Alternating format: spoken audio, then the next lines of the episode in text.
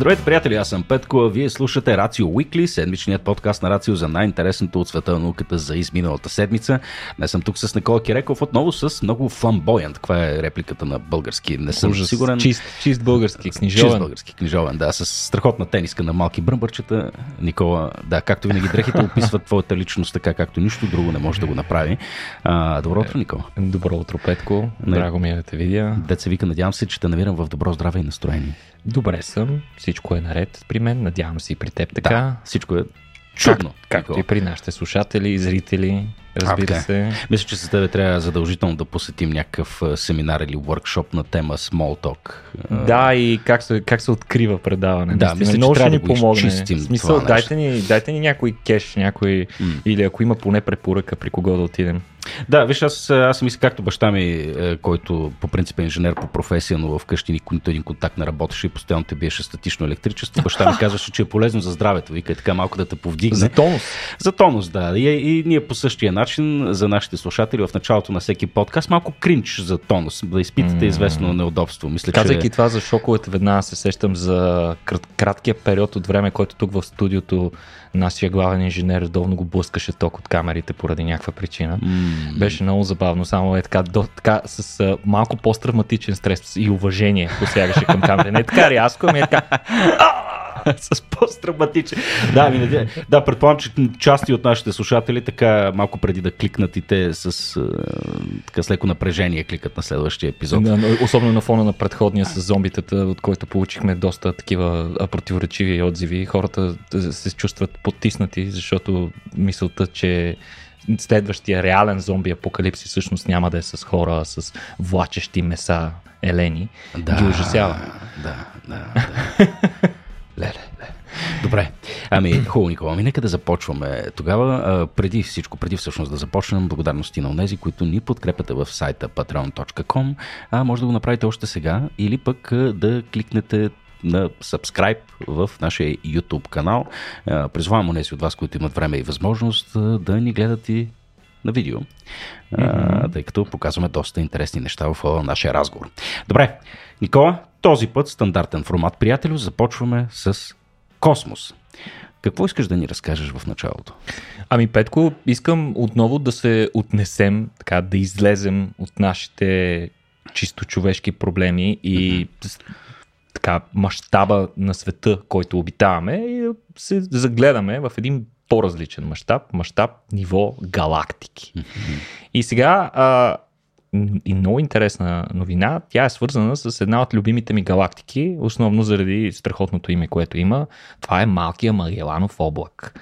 Петко, това е една от най-известните сателитни галактики на Млечния път, по-известни като галактики Джуджета. Това са много по-малки галактики, които са разположени в близост, близост в големи кавички, разбира се, близост, що се отнася до разстоянията, които по принцип са между галактиките, в близост до нашата а, галактика Млечен път, която е един гигант в сравнение с тях. А като казваме микрогалактики, това са отново милиони и милиони звезди, вероятно. Ами, конкретно тази се намира на 200 000 светлинни години а, и има ширина около 7000 светлинни години, като съдържа, да, за да добиеш представа, а, нали, микроскопична.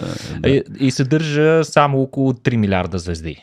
Нали, за сравнение, Млечния път към моменташните изчисления съдържа между 200 и 400 милиарда звезди, така че е значително по-малка галактичка, ако можем така да я наречем. А, близо до нея е разположен, нали, щом има малък Магеланов облак, а, едва ли изисква много логика за човек да се сети, че най-вероятно има и голям.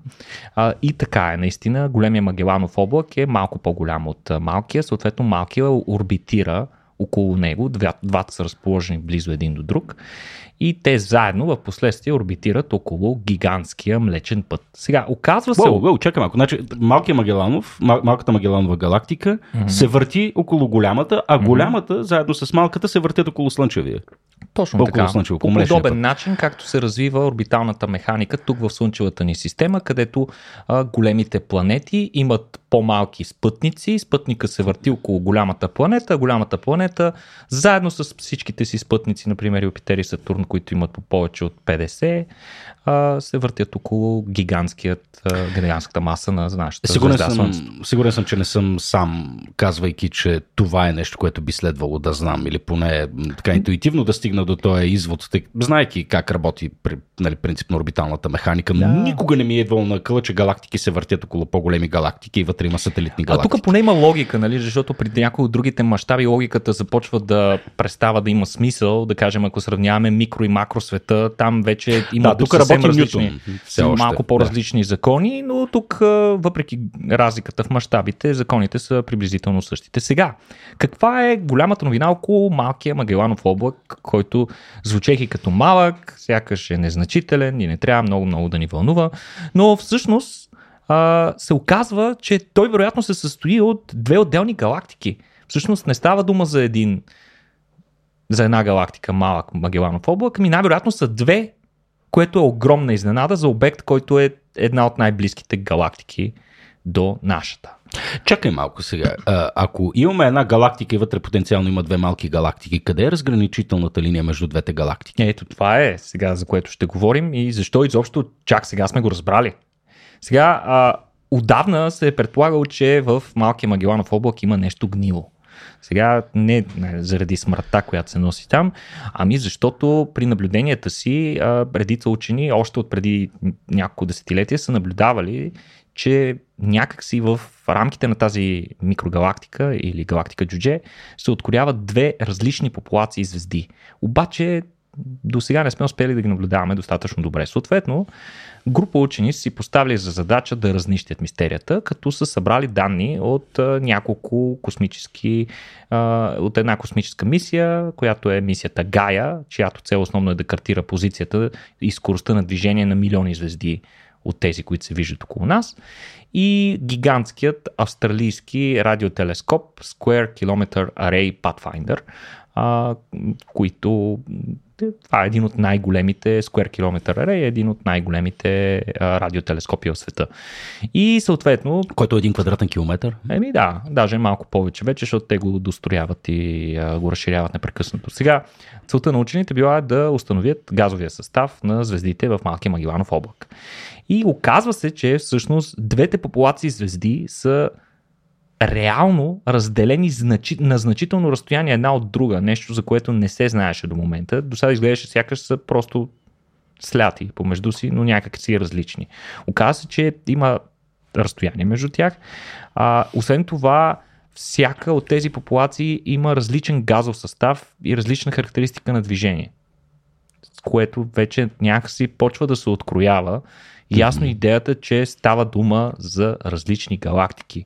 По-близката от двете галактики е на 199 000 светлинни години, а по-далечната на 215 000 светлинни години, т.е. те са близко на около 16 000 светлинни години една от друга, което е много малко разстояние. По принцип за между галактики това разстояние е горе-долу разстоянието между Слънцето и центъра на нашата галактика, Млечния път, където какво има, Петко? Черна дупка. Черна дупка, точно така. И то свръхмасивна така. М. Сега, логичният въпрос е защо го разбираме това чак сега. В смисъл това е сравнително близък обект. Ние редовно наблюдаваме галактики, разположени на милиарди светлинни години от нас. Защо чак сега виждаме това нещо? Ами, а, оказва се, че двете дискретни популации звезди, нали, новите галактики, а, са, се намират много близко една зад друга спрямо нашата гледна точка. И за това до момента на първ поглед са изглеждали като една. Но сега вече с помощта на тези мощни инструменти ние знаем, че става дума за две отделни галактики. За сега няма реална идея по какъв начин ще бъдат кръстени. Много вероятно е, тъй като а, малкият Магеланов облак е тя е галактика, между другото, която мисля, че се наблюдава много по-лесно от Южното полукълбо. А, та, тя, понеже е доста емблематичен обект в космоса, много малко вероятно е да ги прекръстят тотално. Вероятно, по-скоро ще ги наречат, нарекат малък Магеланов облак 1 и малък Магеланов облак 2. Креативно. Не е много сигурно, ще видим какво ще измислят. Но от тук следва да се запитаме пък какво ще, би, ще се случи в бъдеще, какво ги очаква тези галактики. Смърт, Никола, като всички Да, неща. да, да, разбира се, само дете не знаем как, по какъв точно начин ще, ще, ще умре а, както галактиката, така и Вселената, но в а, така по-близкия диапазон от време съдбата на галактиките джуджета е отдавна предрешена, както повечето подобни а, микрогалактики, орбитиращи около голяма а, галактика, в крайна сметка те ще се влеят в Млечния път, т.е. той ще ги изпапка, като това е част от естествения цикъл на живота на една галактика, при която тя от време на време се храни, поглъща други галактики и така расте. Кръговрата на живота. Никола. Абсолютно, но на, в едни астрономически мащаби. Ми, много интересно, продължаваме да преначертаваме е, звездното небе, картата на звездното е, небе, както далечно, така и близко. А, до толкова, доколкото не ме изненадва, че откриваме нови неща надалеч, е, все повече почва да ме, не все повече, ами изненадваме, когато обикновено открием доста а, или така открием неща, които е следвало да видим много по-рано. И следващата новина, Никола, мен точно с това ме втрещи. А, все си мислех, че Слънчевата ни система вече е доста добре позната, Нали? тъй като нещата са сравнително близко, имайки предвид космическите мащаби. Ови оказва се не така. Да. Нов океан, Никола. Къде? Нов океан, а, нали, ако това беше новина на Земята, всички ще кажат, Ти е, представяш а, с тия толкова с тия океани, нали, всеки път ли трябва да преначертаваме Осмо. картите и да пренаписваме учебниците по география.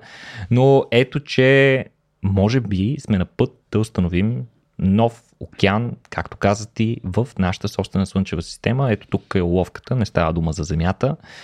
Става дума за един много интересен обект, една от най-малките луни на Сатурн, луната Мимас, където няма дюнери, Петко. А, всъщност, луната Мимас е, е, освен че е, най-малка, една от по-малките луни на Сатурн, е известна с това, че въпреки, че е такъв обект, който е достатъчно голям, за да е сферичен, за да има хубава правилна форма, а, той доста прилича на звездата на смъртта. Много често го сравняват с нея. А, може да видиш О, вау. а, нали, каква, на какво се дължи това сравнение. Между двете причината за това е огромният кратер, който се разполага по екваториалната част на, а, на това небесно тяло, на, този, на тази луна на Сатурн, като въпросният кратер е кръстен на Уилям Хършел. Кратер се нарича кратерът Хършел, който е открил както на въпросното небесно тяло, така и кратера през далечната забележи 1789 година, когато ние още сме спели под а, турско робство. И, и аз не знам вече как трябва да го наричаме. Владичество, Никола. Владичество, добре. А, тогава ние не сме се вълнували очевидно от телескопи, но ето, че в а, разгара на а, Да, това е само няколко години след като Паиси пише нашата история. ето, ето, абсолютно. В разгара на Ренесанса, виж какви невероятни открития са правени. А, но може би от тогава до сега не е обръщано достатъчно внимание на този а, сателит, освен момента, в който сме го сравнили с а, важна част от сюжета на Междузвездни войни.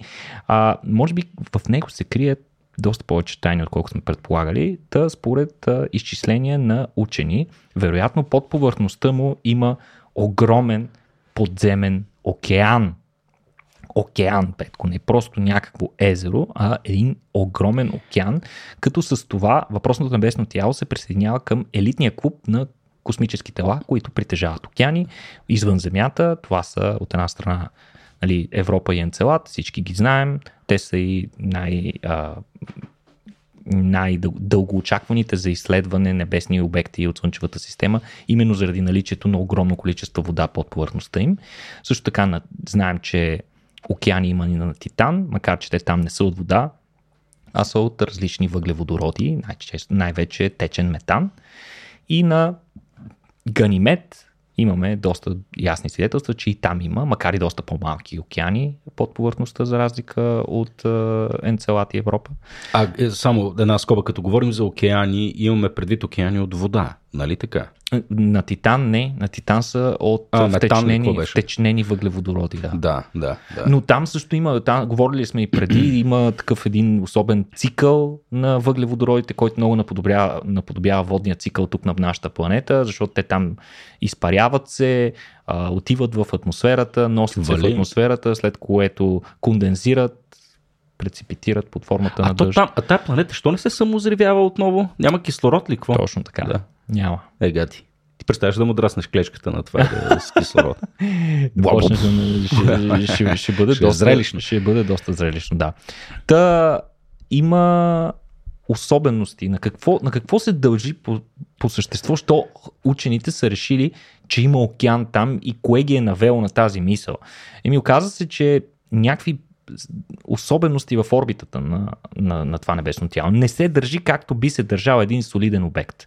Иначе казано, а, при завъртането си около, около Сатурн, съответно, а, мима се държи сякаш има издължено ядро, сякаш ядрото вътре не е идеално сферично, което е особено. Съответно, в последствие ученици са анализирали данните от а, мисията Касини и са установили супер нали, супер подробно са възстановили историята на орбиталните колебания на Луната при движението си около Сатурн за един доста продължителен период от време и са установили съответно, че има разлика в движението на слоевете на тази Луна. Иначе казано, кората на повърхността и сякаш се приплъзва спрямо вътрешността. Хм. Като са подложили това на допълнителен анализ и моделиране, чрез техните симулации те са установили, че единственият начин да се обясни това е с наличие на подземен океан от течна вода. Боже, как ги виждат тия неща, тия хора? Изчисления Петко, математика, Математик. много елегантно. Някои хора виждат повече от ужас и страдание в математиката. Те М. и виждат истинско вдъхновение. Възоснова на тези цифри и формули, виж какви Е, изводи то, е, се... то, си е, то си е матрицата. Те- те- невероятни има- Аз правят. виждам числа и формули, те виждат реалността. А, абсолютно. Е, Като, реалния като свят. матрицата. Точно, Точно. така. Иначе, според изчисленията, нали, говорейки си за океан, трябва да поясним какво имаме предвид. Защо го наричаме океан, а не езеро или нещо такова. Та, според изчисленията, океанът е разположен на 24 км под ледената кора на Мимас и е 72 км дълбок. У, Тоест, нещо доста солидно. чакай, значи те, има, има лед на Мимас. Има ледена кора над океана. Е, над парченцето, където се намира океана или на цялата пла, пла, пла, планета? Ами, нямаме представа до каква степен се Да. разполага, но най-вероятно над тази част, където е океана, Аха. защото той не е разположен. Ай, те до сега си мислили, че е повърхностно тая ледена кора, се оказа, да, че се на оказва, дълбоко... че е доста надълбоко въпрос. 72 км дълбок океан. Представи си. На фона на, на, Колко? нашите, 11? на нашите скромни 11 500 примерно километра. Е, гати. На такова малко Тя тяло. 11 500 метра. Метра, да, да, да. да. Значи 11 км, забележи. А, та, това е близо половината от обема на цялата Луна. Тя не е голяма, нека напомним. В смисъл, тя не е от големите гати. обекти. А, диаметъра на Мима е около 400 км и това заема половината от обема. Защо заема половината от обема, като е 72 км, Петко? А, ни- е, не, не зная, Е, Никола. заради радиуса, нали? Колкото се отдалечаваш, обема расте на степен трета и така нататък. Да, Колкото гледай работата. Имаше е, много интересен такъв спор за това, кое е по-изгодно да си купиш е, две малки или една голяма пица и така нататък. Та Там беше... Какъв е отговора, Никола? А, не, ще го оставим на слушателите и даже може да оставя линк. Много интересно беше това изследване. Та, а, температурата в близост до дъното на въпросния супер дълбок океан вероятно достига десетки градуси. Причина за това Топличко.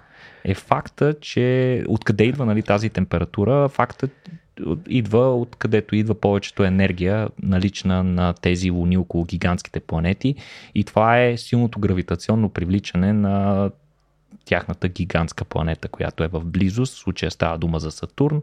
Съответно, той бидейки много по-голям, когато Луната се приближи повече до него, тази част, която е приближена повече към Сатурн, а, от тази страна Сатурн го привлича, съответно планетата леко се издължава, става леко яйцевидна. Всичките тези изгъвания и разгъвания на планетата водят до отделяне на огромно количество топлинна енергия вътре в вътрешността на планетата, която постепенно дисипира така и в а, външните слоеве това е основният източник на енергия. Съответно, предполагат учените, че по дъното могат дори да се образуват подобни на тези черни комини, които се образуват по дъното на нашия океан. О, водичка. И където, И да, да, животец. да, абсолютно геотермални такива явления, а, където има много високо налягане, много е богато на органични съединения и представлява, според съвременните ни теории, едно от основните места, където може би е стартирал живота дори на нашата планета. 24 км ледена кора е ли нещо, което ние можем да пробием? На теория можем, нали? Бе, никакъв шанс. В Мислиш ли? не сме, не сме се доближавали дори до Да, толкова... да пробием толкова лед. Ами, не съм сигурен. Стига, а, трябва да загряваме неща. В смисъл, то просто е много, много, много дълбока сонда. да. Но не би следвало да е меха... ме... Не, така е проблема. Да... теоретично не е невъзможно, Да. но чисто като инженерен проблем е, Със сигурност е си заслужава да си го помислим. Нали, аз лично това, което бих направил е бих направил някаква глава, която да се захранва с а, ядрен реактор, чиято температура да се използва на, Да, на да се нагряването, за, да, за да си слиза автоматично надолу, пък да си генерира електричество, с което да управлява всички системи и така нататък. Ти, то Това доста бързичко. проблем. Колко да е сложен Доста инженерния проблем. бързичко ще влезе навътре нали, в някакъв Да. момент. А, сега не, не, не сме наясно обаче каква траектория трябва да поеме, защото тази ледена кора ние си я представяме като лед, като тук на езерото Байкал, нали, чист лед, нищо такова. А, мима се като кална топка, смисъл а, А то е примесено с разни неща. примесено е и вероятно в дълбочина, ако не изчислиш правилно траекторията, може да попаднеш на планина, нали, такава да, подземна. Да, да. И така че няма, няма да е свръхлесно. А, Със сигурност, а, освен това, учените не смятат, че това е основният кандидат за намиране на живота в Слънчевата ни система. Има други хора, аз пък други небесни тела, които са на опашката преди него. М. А, но другото интересно е, че те са изчислили, че спрямо сегашните ни познания за траекторията, разстоянието, Сатурн и така нататък, вероятно въпросният океан се е формирал преди около 25 милиона години, което е твърде кратко, за да се сформира живот, поне по нашите представи, да. такъв какъвто го познаваме.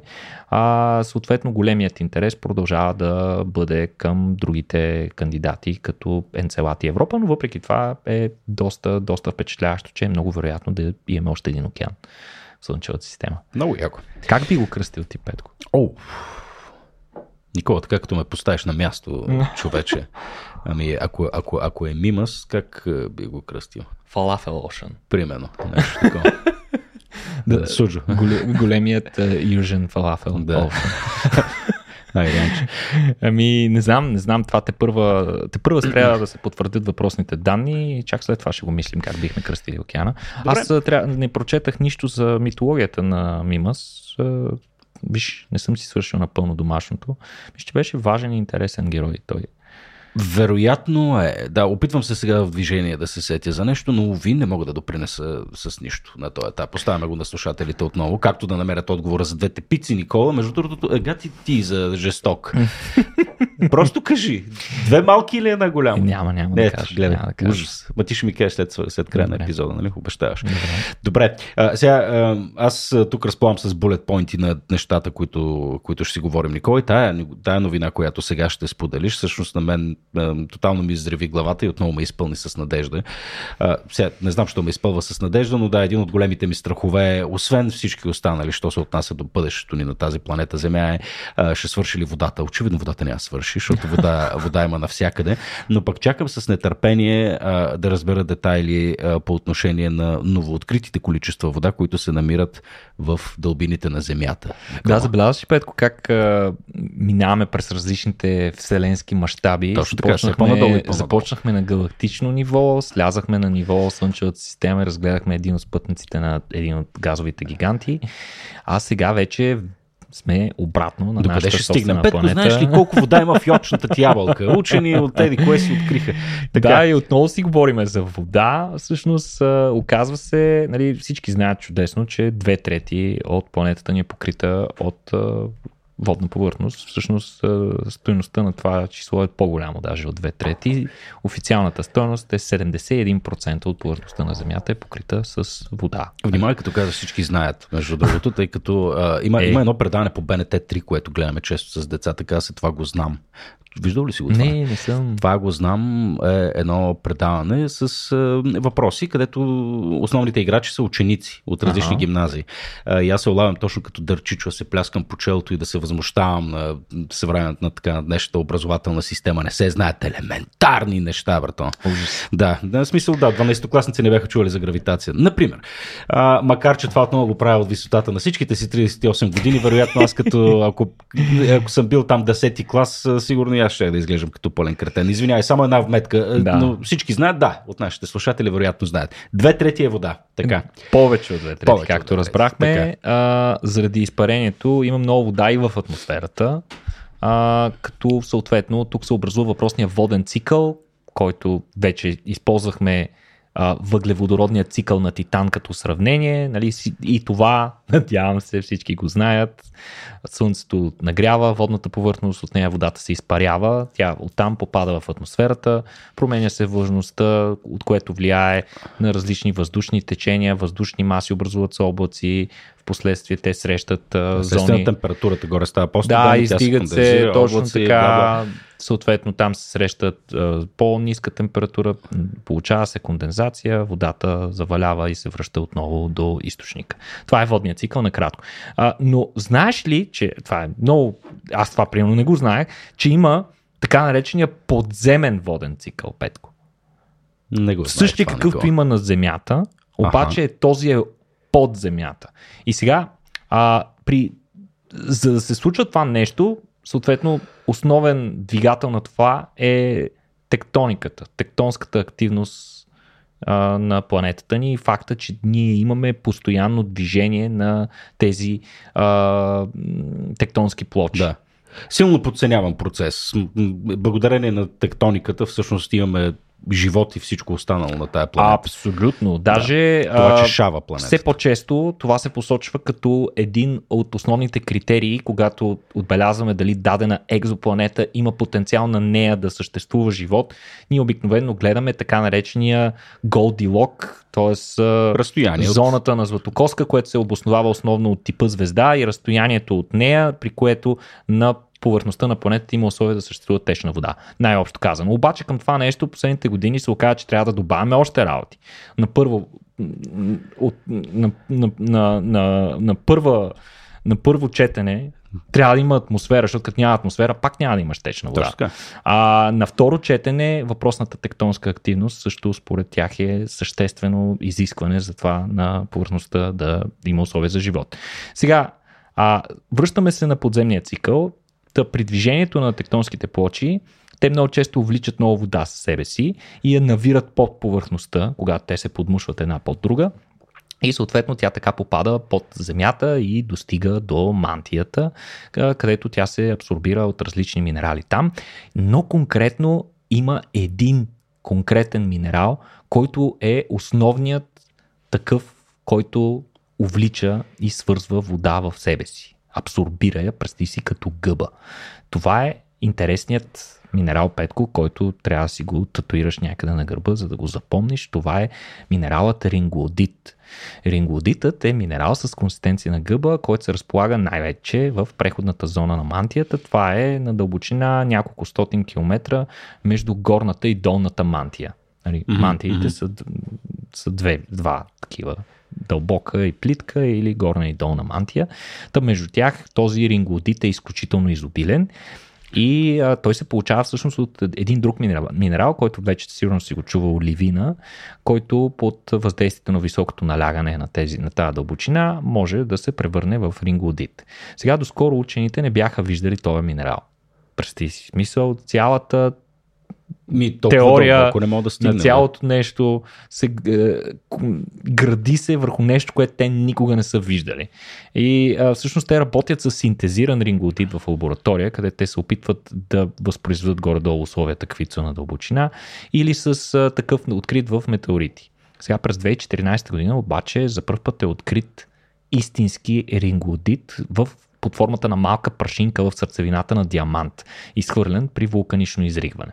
А, въпросната прашинка е била с диаметър размер около 40 микрона.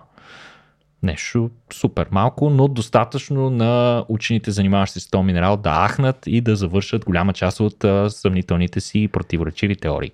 Сега, оказва се, че при анализа а, учените установяват, че въпросният минерал може да задържа доста вода, но той не я абсорбира. Интересното е, че той не, не абсорбира водата като гъба, както споменахме, mm-hmm. вътре просто някакси да я вкарва, ами под високото налягане, което се наблюдава между двете мантии темпер... и, и огромната температура, всъщност, водата там е в някакво много особено състояние. Някаква нали? Плазма. Ами тя иска, иска, да, иска да е газообразна, обаче огромното налягане ни позволява много особено. А, та, водата там се разпада, точно както каза ти, тя се разпада на водород и на хидроксиден радикал. И нали, хаш и ОХ. Mm-hmm. Та ОХ радикалите се свързват химически в структурата на самия минерал, по повърхността му, а минерала, характерно за него е, че има множество пори, микропори и точно на местата на тия микропори водата се свързва, обаче тя там не е точно вода вече, ами е така под формата на свързана вода. Тя няма същите функции, не тече. Е, това е разочароващо, значи това не може да се добива. Изчакай, ще стигнем и до там. Сега, ринглодита от диаманта е имал 1% вода в състава си спрямо mm-hmm. теглото си. А, дълбочината на слоя на минерала, там където знаем, че той се разполага, е около 200 км. 200 км дебел слой с богат на ринглодит. Съответно, според изчисленията на учените, ако горе-долу толкова е съдържанието на вода и там, а, може да се окаже, че под а, повърхността на Земята, в нейната мантия има три пъти повече вода, отколкото във всички океани взети заедно. Може ли да си го представя? А, мен ми е малко трудно, наистина. Смисъл... Е, това са глупости. Това не може да е вярно. Е, напротив, вярно е. И сега, а, след време, понеже What? ти пита, понеже ти попита, нали, какво се случва с тази вода, можем ли да я пием, искам да я ползвам, да си поливам саксиите на терасата и така нататък. След, след, след време ринглодита излиза на повърхността. Това става при вулканични изригвания, размествания отново на тектонските плочи и заедно с магмата, която изригва от вулканите, а, се появява, изригва и много голямо количество водна пара, тази вода, която преди това е била свързана в структурата на химическата структура на ринглодита, се отделя, с което дълбокоземният цикъл на водата се затваря. Но ето е много, много, много интересно. Разбира се, този цикъл е доста по-бавен от а, този, който се случва атмосферния, но показва, че и той има съществена роля и съществено значение за, за начина по който функционира самата система на кръговратите на различните вещества в нашата собствена планета. Това е абсолютно безумно. Това цялото нещо, между другото, и дава надежда, че вода може да се намира и на много други планети, и на големи космически тела, а, като единството необходимо изискване те да имат структура подобна на нашата планета. А, съответно, те могат да имат огромно количество съхранена такава вода в мантията си, дори на повърхността да нямат, ако може по някакъв начин да стимулираме тази а, тектонска, тектонските движения, ние можем да изкараме част от водата отдолу, която се крие. Да, да. А, съответно, нали, продължава да остава голямото изискване някаква тектонска активност да има. Представи си, примерно, че се окаже, че тектонската активност на Марс не е напълно спряла и ние можем да я възстановим по някакъв начин хм. и да изкараме вода от там. Ще бъде много интересно. Това би било наистина любопитно. Аз се замислих, Никола, като, ти като каза 200 км надолу и си зададах 200 въпроса... км, даже мисля, че е доста повече, 200 км под мантията. А, 200 км под мантията, да, значи доста по-дълбоко. И се, замислих се колко, колко дълбоко сме способни да копаем, ако, деца викам, дали ножа опре до гърлото. А, и се оказа съвсем не много. А, тук проверих... Най-дълбоката дупка, не? Най-дълбоката дупка, тя е ясно коя, смисъл, ясно е кой... всички знаят. Ясно Ясно е кой, кой е копал, нали? Кой е копал, да, това разбира се са а, съветите. Ех. Нали? А, руснаците така небезизвестната Кола Супер Дип борхол, нали, в, това е на Колския полуостров, предполагам се намира тази огромна дупка. А, дълбочината е 12 262 метра, но пък а, тук попаднах на една новина за един проект на кой, Никола? Новите съвети, кои са? Китайците? Китайците, разбира се. В провинция Ксянджин, Никола, печално известна с това, че там а, хората се радват на изключително много свобода и няма никакви трудови лагери, има само mm-hmm. нали, села на Потемкин и прочее. Та, mm-hmm. Там в момента върви Всички един такъв... обичат и уважават а, върховния лидер Мечопух. Разбира се, да. И Майко, дали Аре да пробваме. Давай, давай, давай. Не, чура се, много ми е любопитно дали това ще ни се отрази по някакъв начин на фида. Да видим колко далече се простира ръката на китайската комунистическа партия. Айде, елате да видите какво може да направите. Така да, въпросният, въпросният китайски проект, Никол, много интересно. Те планират да дълбаят на дълбочина 11 100 метра. А, като, Което доста наближава доста Марианската наближава. падина. Точно така, да. Challenger Deep, нали, най-дълбоката част от Марианската да, падина. Да. А, като, а, смисъл, цялото това усилие, естествено е, а, така Си Джинпинг още 2021 година дава като задача на китайските учени да чупят всякакви бариери в областта на науката и съответно се финансира този проект, с който освен нали, да изучават дълбините на земната кора. Mm-hmm. А, идеята е също така нали, това, което научат, дали могат да, бъд, нали, да видят дали може да се използва и за изследването и дълбаенето на други планети.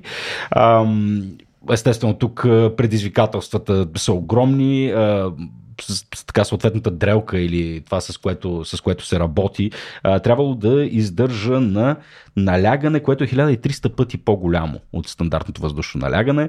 А, самата машина тежи около 2000 тона и трябва да работи при температура от около 200 градуса. Проектът започва юли миналата година и се очаква да трае 400 и колко беше, чакай само да го видим, 457 дена, Еха. значи малко повече от една година. Това означава, че какво? Септември месец тая година, може би октомври, може, а, може да, да се издълбали. Ама няма да щупят рекорда на, на руснаците. Но все пак е любопитно. В интерес на истината, руснаците, като са започнали да копаят това нещо, са имали като идея да бъде за доста, да се случи доста по-бързо. А, мисля и техните първоначални планове и таймлайни са били нещо да стане нали, там за година, година и половина, но с течение на работа са се сблъскали с много сериозни технически предизвикателства, които доста са удължили и ускъпили проекта.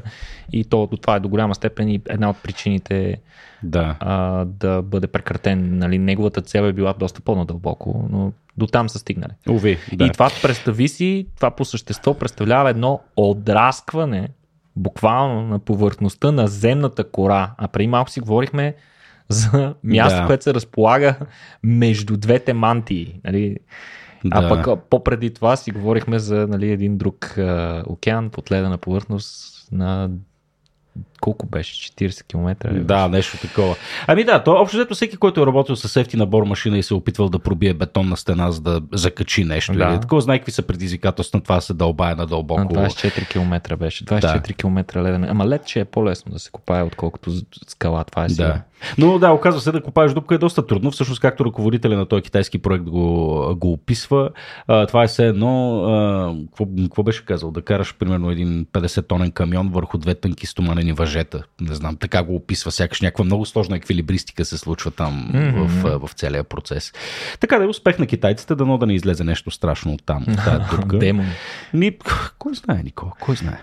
А, ми, добре, хубаво. А, малко да смениме а, темите за космос и, и геология. Никола. И да копнем некъде. Айде да копнем некъде. Ама на по-плитичко. Айде, колко по-плитко. Ами, то не е важно. на повърхността, под Еми, сега то трябва да внимаваме. Сега, ако отидеш някъде там покрай градинките на Витош и копнеш, не е ясно точно на какво може да попаднеш, но а, ако си избереш правилно място, където да копнеш, може да попаднеш на страшно интересни неща и едно от най-любопитните места, където а, редица учени, най-вече археолози, обичат да копват е край а, едни така печално известни два града, които не съществуват вече а, на лицето на Земята и така е от повече от 2000 години.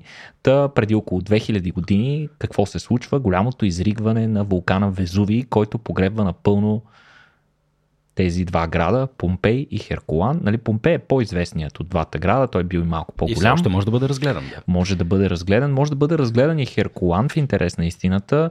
А, любопитен, а, любопитен факт е, че аз самия ми предстои другата седмица да ходя в Неапол. Където, Не, е верно. Да, и много искам да посетя Помпей, тъй като последния път, когато съм бил, беше на една научна конференция, тогава успях да разгледам Херкулан в интерес на истината и много бях впечатлен, много ми хареса. А, но, Качи се и на Везуви. еми, ще, ще пробвам. Ще Не, пробвам. няма какво да пробваш. Качи се на Везуви. Невероятно е. Да Добре. погледнеш в устата на вулкана. Аз съм имал тая привилегия. Супер, супер. Ще, Да. се, ще се пробваме, дано да ни стигне времето, защото сме за доста малко време. А, но а, оказва се, че много интересно, въпреки че изобилстването, обикновено когато се говори за находките от а, там, нали, остатъци от мозайки, а, запазени а, украсата по стените на стари такива вили на заможни римляни и така нататък. А, нали, обикновено се говори за Помпей, Херкулан някак си остава избутан в страни. Даже большинството хора знаят за двата града, ама не се сещат името на втория. А, интересно нещо се е случило обаче в Херкулан при изригването на Везуви. А, нали, тогава има пирокластични потоци надолу по склона, които постепенно на няколко пъти погребват градовете, като още в началото убиват хората, но след това продължават като изригване и валежа на пепел и така нататък, наслагват един слой отгоре върху тези градове, които, който е ходил знае, той е висок десетки метри и така нататък. Сега, а, оказва се обаче, че при това е била погребана напълно цяла библиотека в града Херкулан, а, като през 18 век археолози успяват да разкрият останките на въпросната библиотека и след тях откриват стотици папируси, известни като Херкулановите папируси. 800 от тях се съхраняват и до ден днешен в музея в Неапол. С удоволствие ще отида да ги разгледам. А, повечето от тях, тъй като те са зарити от а, нагорещена пепел и така нататък, знаеш, папирусите, те са направени а, от а, такава а, предшественика на хартията, а, които не е материал, който се слави с особена устойчивост на висока температура. А, да в В процеса виждаме на... изображение, между другото. Виждаме нещо подобно на... А, Боже, защо тази дума ми идва? Какво Петко? Ми на, на какво ти прилича, Никола, така като го гледаш? На Дюаров съд малко. На, На...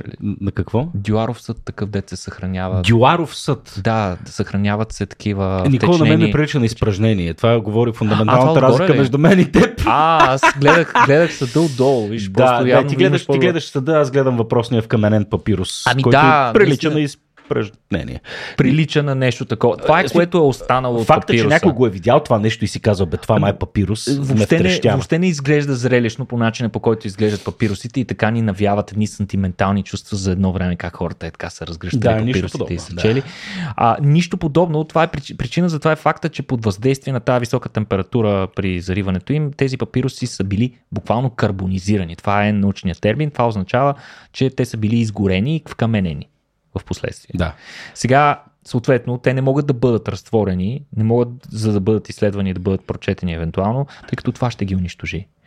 И сега, обаче, това не е края на историята. Всъщност е самото начало. По инициатива на един от милиардерите, които знам, че ти много, много не ги обичаш, ама те напоследък доста се забавляват с високотехнологични хобита. Става дума за Нат Фридман, който е биш а, CEO на GitHub. Та, миналата година по негова инициатива той събира екип от учени, които заснемат един от тези папируси с много висока резолюция с помощта на ускорителя на частици Diamond Light Source край Оксфорд. А, всъщност реално извършват рентгенова томография на въпросния папирус. По начина по който се извършва томография на нашите органи, за да могат те Така. да бъдат заснети в триизмерното пространство под формата на множество такива филийки, цък, цък, цък, цък, цък, цък, цък, за да може после лекаря да диагностицира какво вижда в дълбочина на различните слоеве в органа. По същия начин е а, картиран и папируса. Разбира се, доста по-сериозен уред е използван, разделителната способност е чудовищно по-висока, а, заради високата енергия на частиците и така нататък. А, та, а, след заснемането на тези папируси, нека не забравяме, че те са навити. Не могат да бъдат прочетени пак веднага. Просто сме ги заснели. А, след това те пускат 3D модела, т.е. пускат го да е публичен и организират състезания за прочитането му с награден фонд от общо 1 милион долара, като парите идват от дарители. Даже Нат Фридман не е основният дарител за това. И накрая какво? Списък с покупки, примерно. И, и, разбира се, всяко състезание, всяко състезание има правила и съответно изискванията в това състезание, то си е до голяма степен хакатон, е да се декодират поне 85% от 4 пасажа поне и, и поне, 4, поне 140 символа да успеят ага, да се ага, извадят от всеки от тези четири пасажа. Сега, няколко отбора с експерти по компютърно зрение и изкуствен интелект веднага се заемат с задачата, а, като съответно алгоритъма за виртуално разгъване на папирусите, виртуално, нали, представи си, а, и разпознаване на останки от мастило се предоставят на всички участници предварително. В смисъл, учени mm-hmm. вече са разработили нещо подобно и им го дават и казват, ай сега давайте тествайте вашите алгоритми, за да видим какво ще намерим. И сега а, любопитното е, че наскоро, буквално преди няколко седмици, учените обявиха огромен успех. След 275 години, Петко, най-накрая можем да ги прочетем. 275 години от, от откритието им. Нали? А, и благодарение, цялото това нещо се е случило благодарение на екип от изключително млади хора. А, ще ги прочета тримата човека, защото те са интересни и са важни играчи в въпросния проект. Единият се казва Йосеф Надер. Той е PhD студент от Египет, който в момента учи в компютърни науки в Берлин. Да той успява да разчете първите символи в папируса още през октомври и взима част от една първоначална награда. А, Люк, Люк Феритор е на 21 години и се сочи за основният човек, благодарение на който ние можем да прочетем част от този папирус. А, той, забележи, още не е студент, той още е в колежа и е бил за това време е бил и стежант в SpaceX. Това е първият човек в историята разчел цяла дума от вътрешността на скрол, такъв карбонизиран скрол а, или папирус. Сега, третият е пък Джулиан Шлигер, който е швейцарски студент по роботика в едно от най-престижните образователни заведения в цял свят. Това е ETH Цюрих. Там той е работил по самата методика за 3D сканирането на папирусите. Така че и тримата имат предварителен опит по работа с въпросните скролове папируси или както трябва да ги наричаме.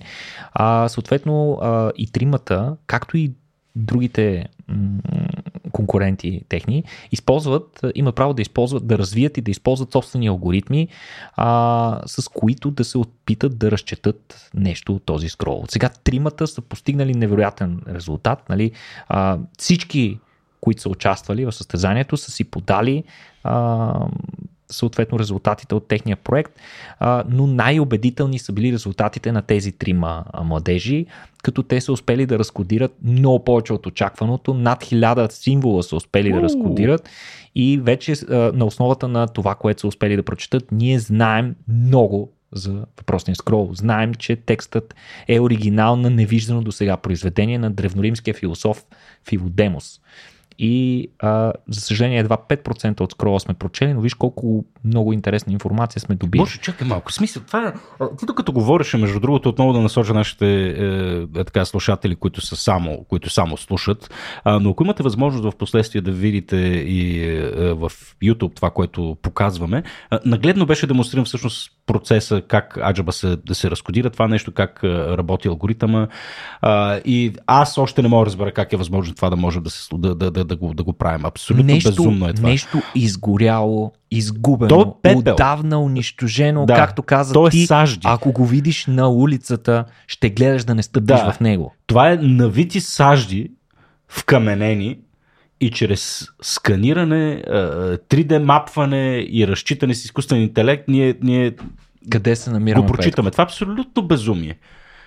Така, да, си... просто исках да си изразя емоциите, защото направо ми увисна ченето, докато го гледам. Да, предполагам че, предполагам, че доста от нашите слушатели се, за, се работят в IT бранша. А, специално за тях ще пуснем един линк към описанието на този епизод, който съдържа изключително подробна информация за процеса на работа на изследователите, за да могат и те да задоволят личното си любопитство точно как технически, механично, инженерно се е случило цялото, цялата тази Това магия. значи извинявай, че една затворена книга, която е не просто затворена, ами е сложена в котия и тази котия е сложена в друга котия, ние ще можем да я прочетем тая книга без проблем. Абсолютно, абсолютно. Значи, а, ако може а, Жоро да върне предишната картинка, която показа, просто за да видиш как изглежда папируса, когато видиш една само негова филия, то прилича на дърво. Точно, да, на пръстените на дърво. На пръстените на дърво, което буквално е така е навъртяно и ние по това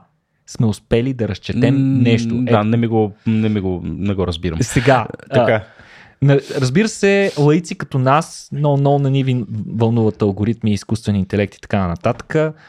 Искаме всъщността да, какво пише? Какво пише там, нали? И сега, много интересно, това съм сигурен, че доста ще ти хареса. Основната тема на разговор в а, а, въпросното произведение е удоволствието, Петко, което е и основна част от епикорейската философия, която поставя фокус върху удоволствието над всичко.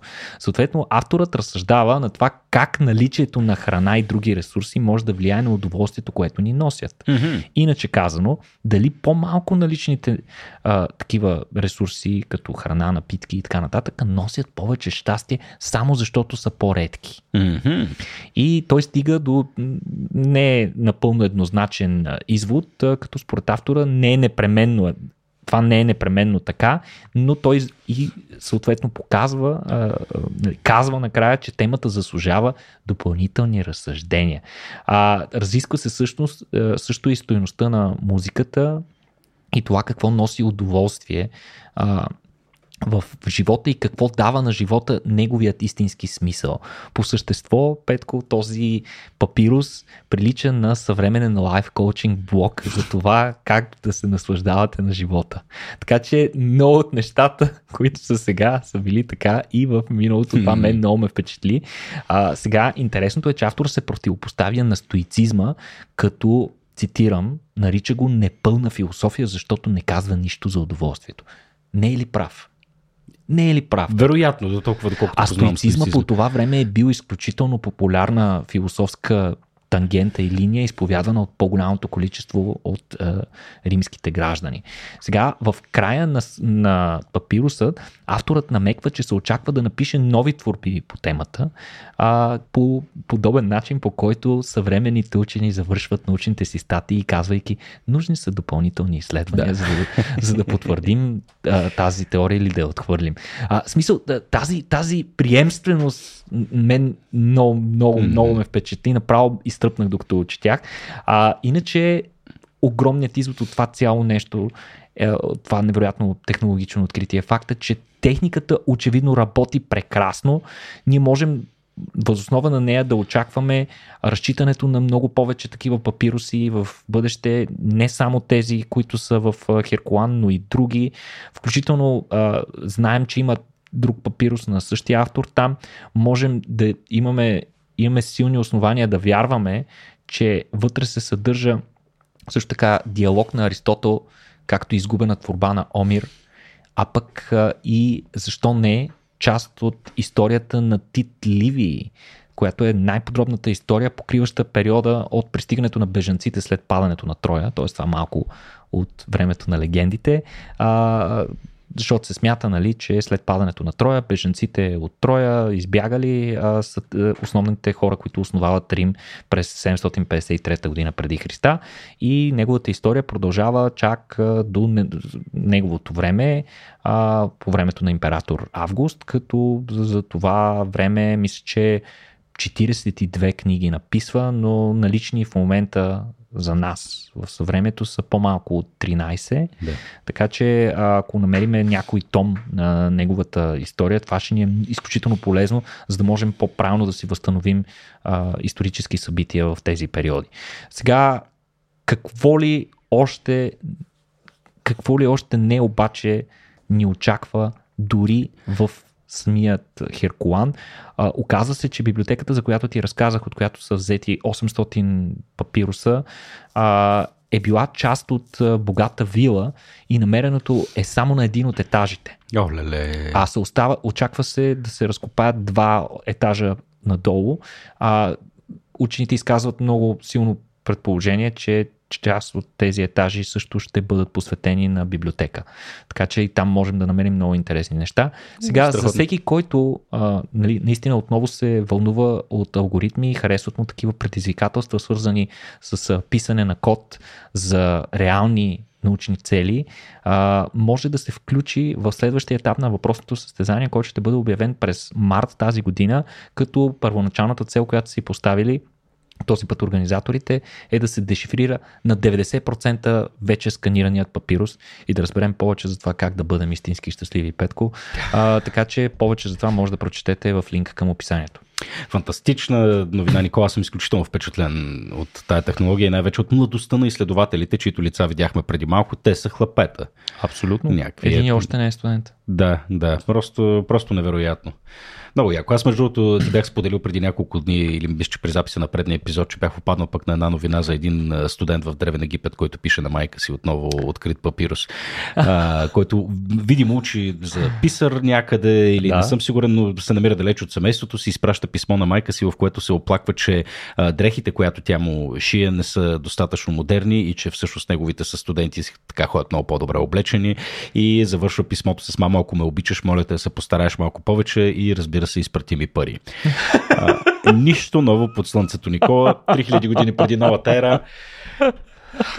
Мотамо е цялата ситуация. Добре, като си говорим за едни предишни отминали епохи, Никола, ти знаеш, че аз съм любител на историята. За съжаление, по никакъв начин не мога да отделя достатъчно време, за да се гмурна по-надълбоко. Но една от епохите, които със сигурност предизвикат изключителен интерес у мен и така, надявам се наистина намеря времето със страст да се гмурна в тази епоха, това е така речената бронзова ера, бронзовата епоха. Време, в което така съвсем, може би парадоксално говорим си за време преди така, 15 века преди Христа, 1500 година преди новата ера и mm-hmm. прочее, някъде в този, в този диапазон, когато в Средиземноморието имаме изключително добре развити цивилизации. Като mm-hmm. казвам добре развити, имам предвид социално, а, економически, а, ако щеш дори технологично до толкова, доколкото тогавашната наука ни е, ни, е, ни е позволявала, но наистина говорим за едни а, общества, които са достигнали степен на социално развитие, че а, нали, до такава степен, че те са абсолютно разпознаваеми в, а, в начина си а, на живот живот. Говорим си за богати общества, особено ако говорим за минойската цивилизация. Богати общества, които нали, с, с гроздова в ръка са си позволявали да философстват относно смисъла на живота.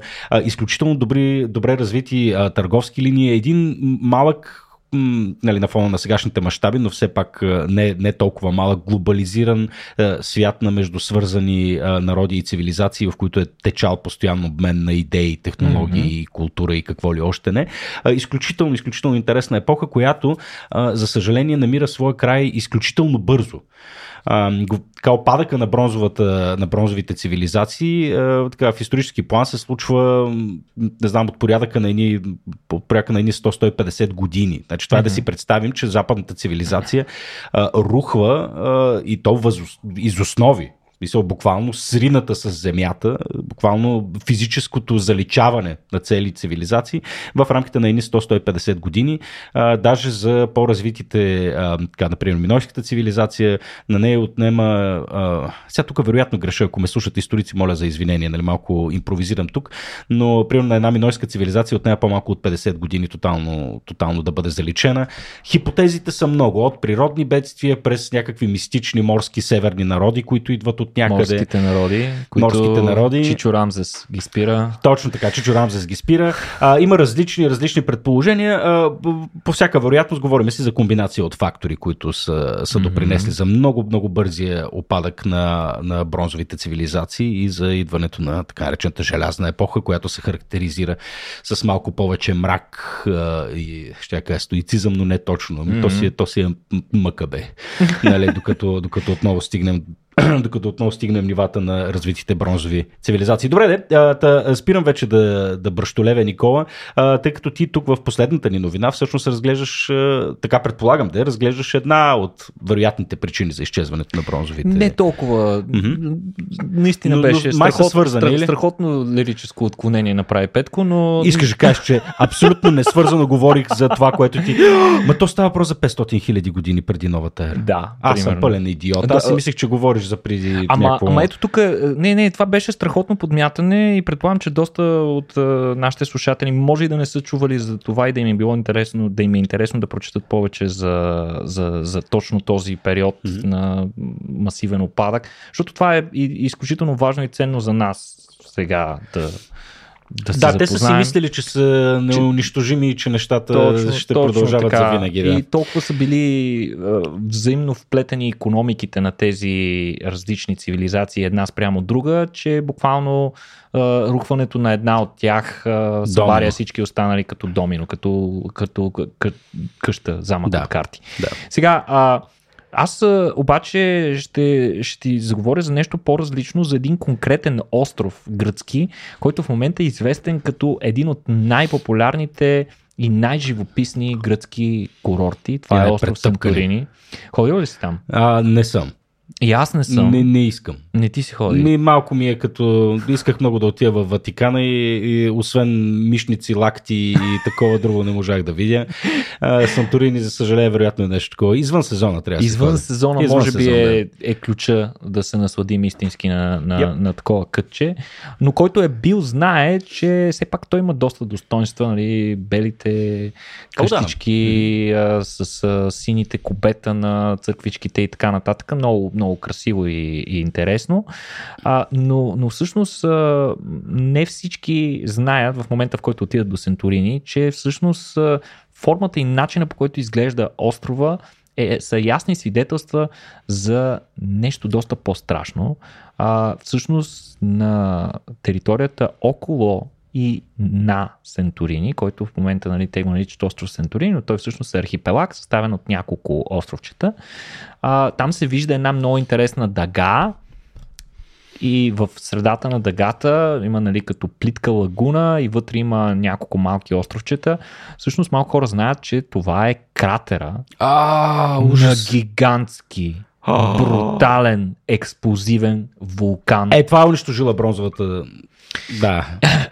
Не, в смисъл, 100% е изръгвал няколко пъти, нали? Да, Кажи сега, ще е си, сега ще си говорим. Сега, а, всъщност, край въпросният а, гръцки остров, учените са открили останки за на едно от най-експлозивните вулканични изригвания в Европа, което изобщо някога се е случвало в историята на европейския континент. Сега, а, да, ако се върнем леко назад, нали, имаме доста добри данни за историята на вулканичните изригвания в така наречената Елинска островна дъга.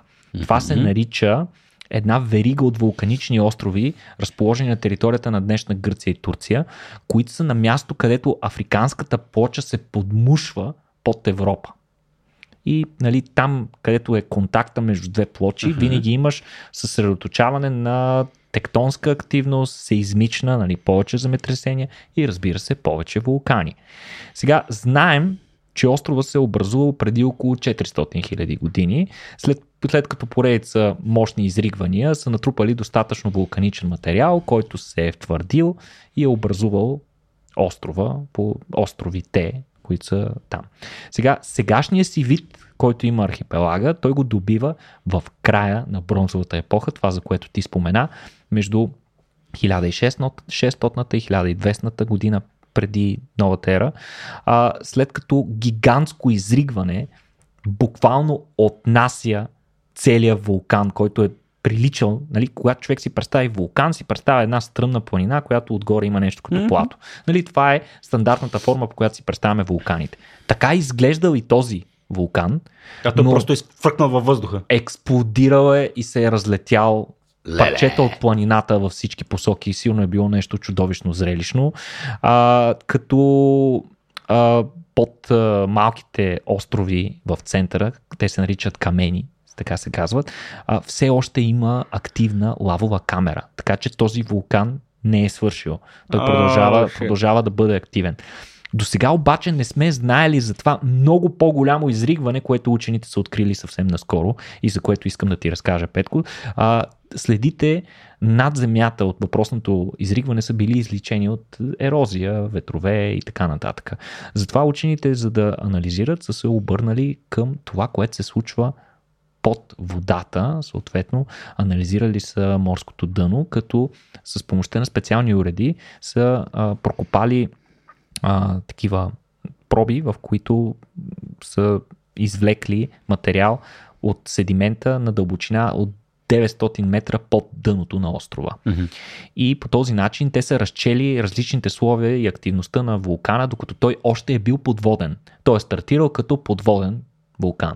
И постепенно, в продължение на хилядолетия, постепенно изригвал, издигал се нагоре, докато накрая се превърне в остров. И сега те са установили гигантски слой пемза и пепел с дебелина до 150 метра на места. Това е доста по-зле от да. изригването на Везуви. Много, много по-зле. Много по-зле и от едни от най-мощните изригвания, за които знаем. Въпросният слой е бил преди около 520 хиляди години, когато а, вулканът на острова вероятно е изригнал 15 пъти по-мощно от а, това свръхмощно подводно изригване на Хунга Тонга Хунга Хапай през 2022 година, което все още влияе на климата на нашата планета.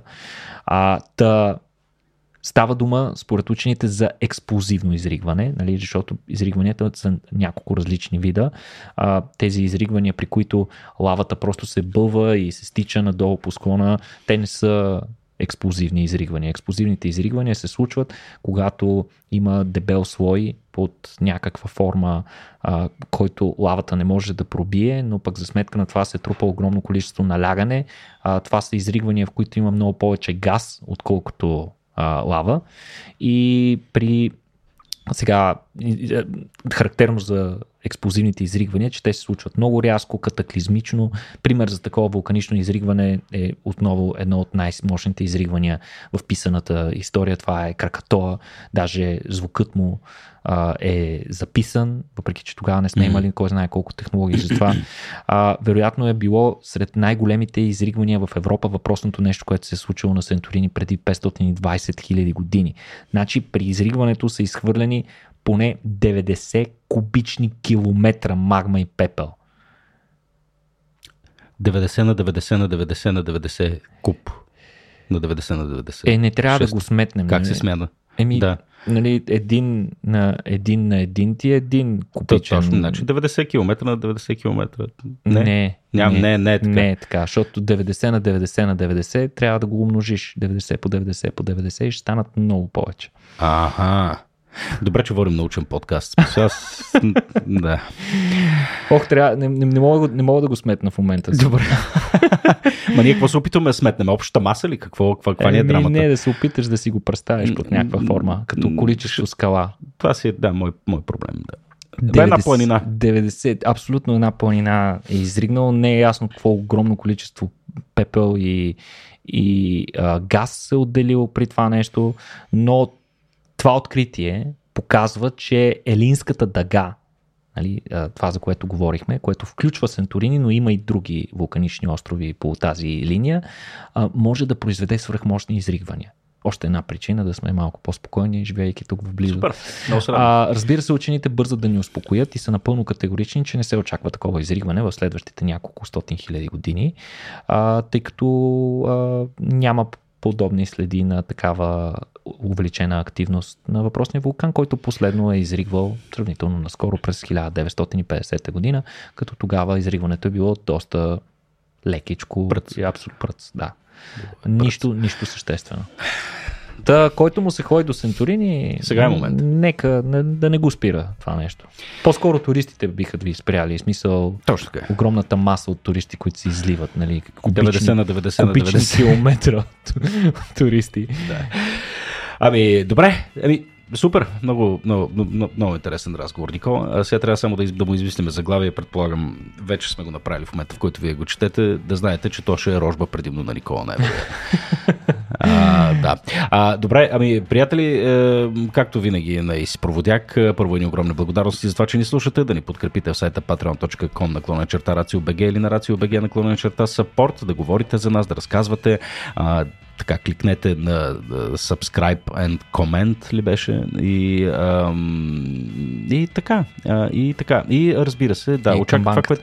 Моля? И към банката. И към банката, да. Ударете към банката. А, бихме оценили, разбира се, да ни върнете и някаква обратна връзка. Правете го тогава, когато можете. А, положителна, негативна, даже негативната за нас е по-полезна. А, ще така, я премълчим. Че, да, ще, ще я премълчим удобно. А, като нали, факта, че днес за пореден епизод подсмърчах.